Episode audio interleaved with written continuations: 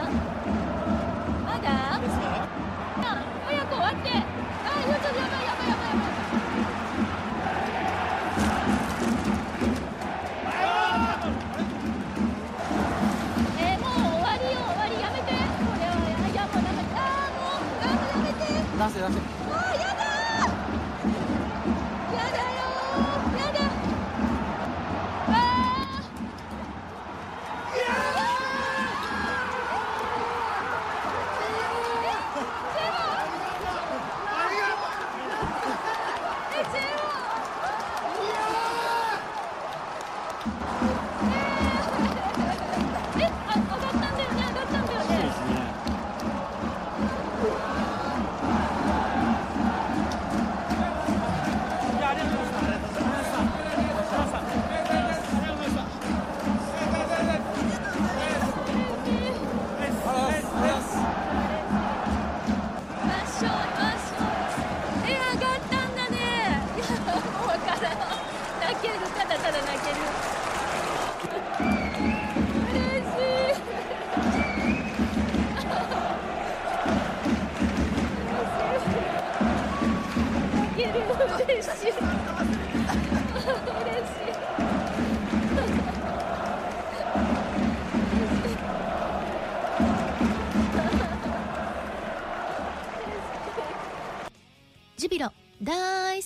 そんな熱い気持ちをサポートするプログラム、オレオレジビロ。こんばんは、新井まなみです。11月17日金曜日夜9時を回りました。ジュビロ J1 復帰 J1 自動昇格ですいや最後の最後にこんなドラマが待っているなんてなんか初優勝した時と同じような感激感動を味わいました今お聞きいただいたのは11月12日関石スタジアム栃木。後半40分過ぎから、まあ、アディショナルタイムずっとレコーディングボタンオンにしていたレコーダーから私のつぶやき叫び声にならない声なんかもうよくわかんないですけどもねいろいろ入ってましたがその、まあ、ドキュメントじゃないですけども臨場感がちょっと伝わったんじゃないかなと思います。この栃木の記者席私のすぐ後ろには浜浦社長それから藤田俊也さん岡田龍さんはじめジュビロの関係者の皆さんも座っていたのであの皆さんのありがとうのね声も聞けたんじゃないかなと思います。もう一度言います。ジュビロ大好き。もうみんなが今この気持ちですよね。最終節栃木戦が始まる前自動昇格圏内2位に清水エスパルス。ジュビロ磐田は勝ち点差1で3位につけていました。で我々は勝つしかないと監督選手たちももう僕たちは勝つしかないんでってみんな言ってました。それがちゃんと勝ったからこそこういう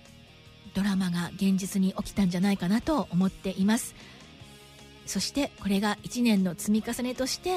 現れたんじゃないかなと今しみじみと思います。さあ今夜はもちろんこの後昇格スペシャルということでミックスゾーンから選手たちの嬉しい声をお届けしていきます。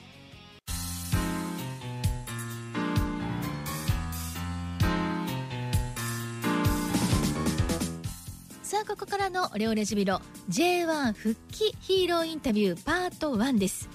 最終節の栃木 SC 戦2対1の逆転勝利。そして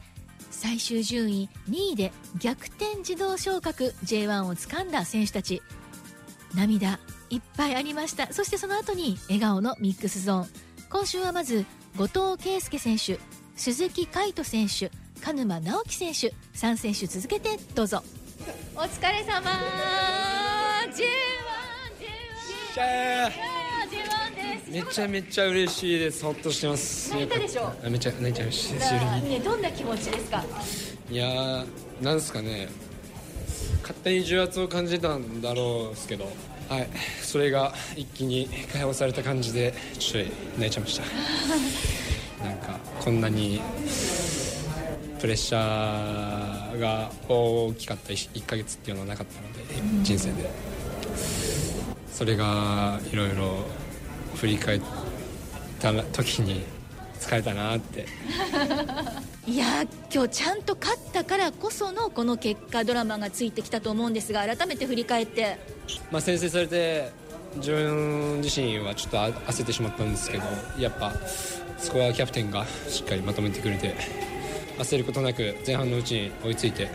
後半、正也君が決めてくれましたし後半はほとんど危ないシーンもなかったですしいいゲームだったかなと思いますでも本当にあの、まあ、得点こそなかったですけど本当に動きも得点を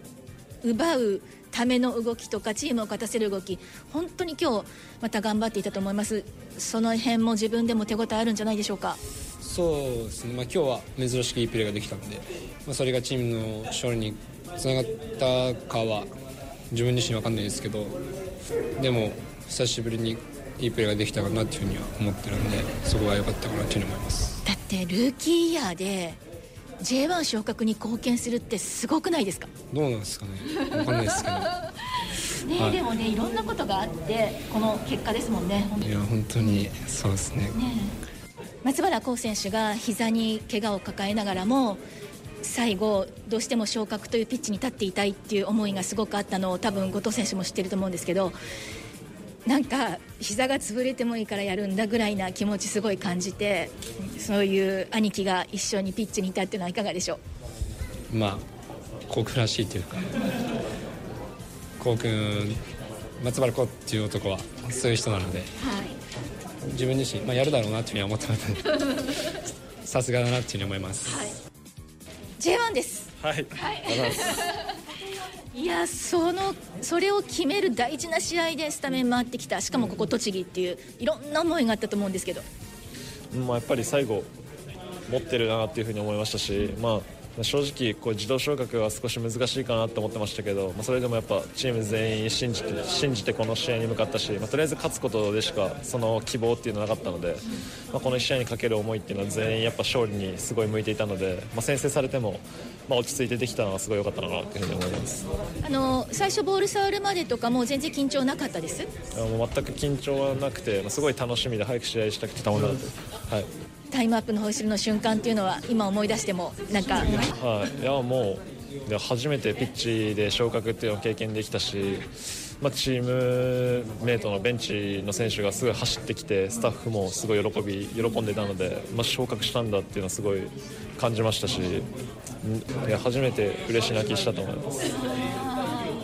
ぱチーム全員があのやっぱこの1試合だけじゃなくて、まあ、昇格、まあ、サポーターの方含めあのそういう支えてくださった方々のおかげだと思うので、まあ、そこをすごい感謝して感謝してます。J1 です。いやーよかったです。ねしかももう最後の方プレッシャーかかる中でスタメンを出場を取りこのまず試合振り返ってタイムアップのホイッスル聞いた時はどうでしたか？先制されたんですけど、まあ、勝つしかなかったんでそこはもう攻めて点取って逆転してそこまでは良かったと思います。それで、まあ、なんか終了80分過ぎぐらいからなんかベンチみんな前出てんなと思ってまあうすうすうすうすこれあるなと思って、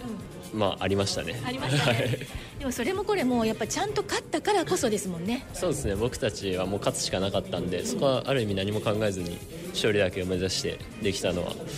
まあ結果論ですけど良かったのかなと思います。あのー、最後の方、まあ、ロスタイムも含めて、まあ、矢野貴章選手途中で入ってきたりフリーキック相手のフリーキックあったり、まあ、ちょっと怖私たち上から見てたらなんか怖いなって思ってるところもあったんですけどみんな落ち着いてましたか？いやさっきロッカーで話してましたけど、はい、みんなそれぞれ、これで失点したら俺のせいだとか思ってたらしいですそれぞれ。はい、ちょっとミスしたりファウルしたりとかで、これで失点したらと思ってたらしいです、まあ、俺も一回思いましたね。はい。よかったですよね。そうですね、まあ、とりあえず昇格できたのが全てで、まあ、これから、まあ、来年また頑張っていきたいです。はいあの横内監督の胴上げには参加しましたか？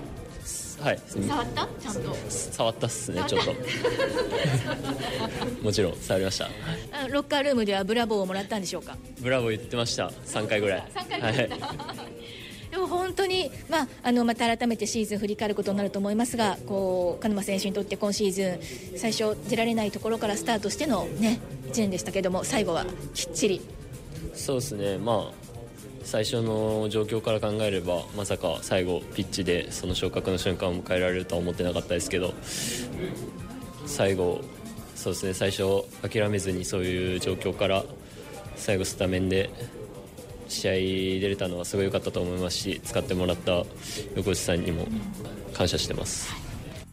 さあいかがでしたでしょうか？栃木 SC 戦 J1 復帰を決めたミックスゾーンのヒーローインタビュー今日は後藤圭介選手鈴木海斗選手鹿沼直樹選手でした。来週パート2ということでまだまだ選手のヒーローインタビューをお届けしますので楽しみにしていてくださいね。そして横内岩田のコール。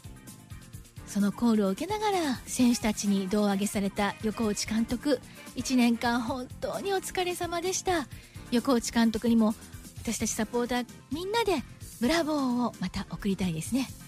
以上クローズアップジュビロのコーナーでした。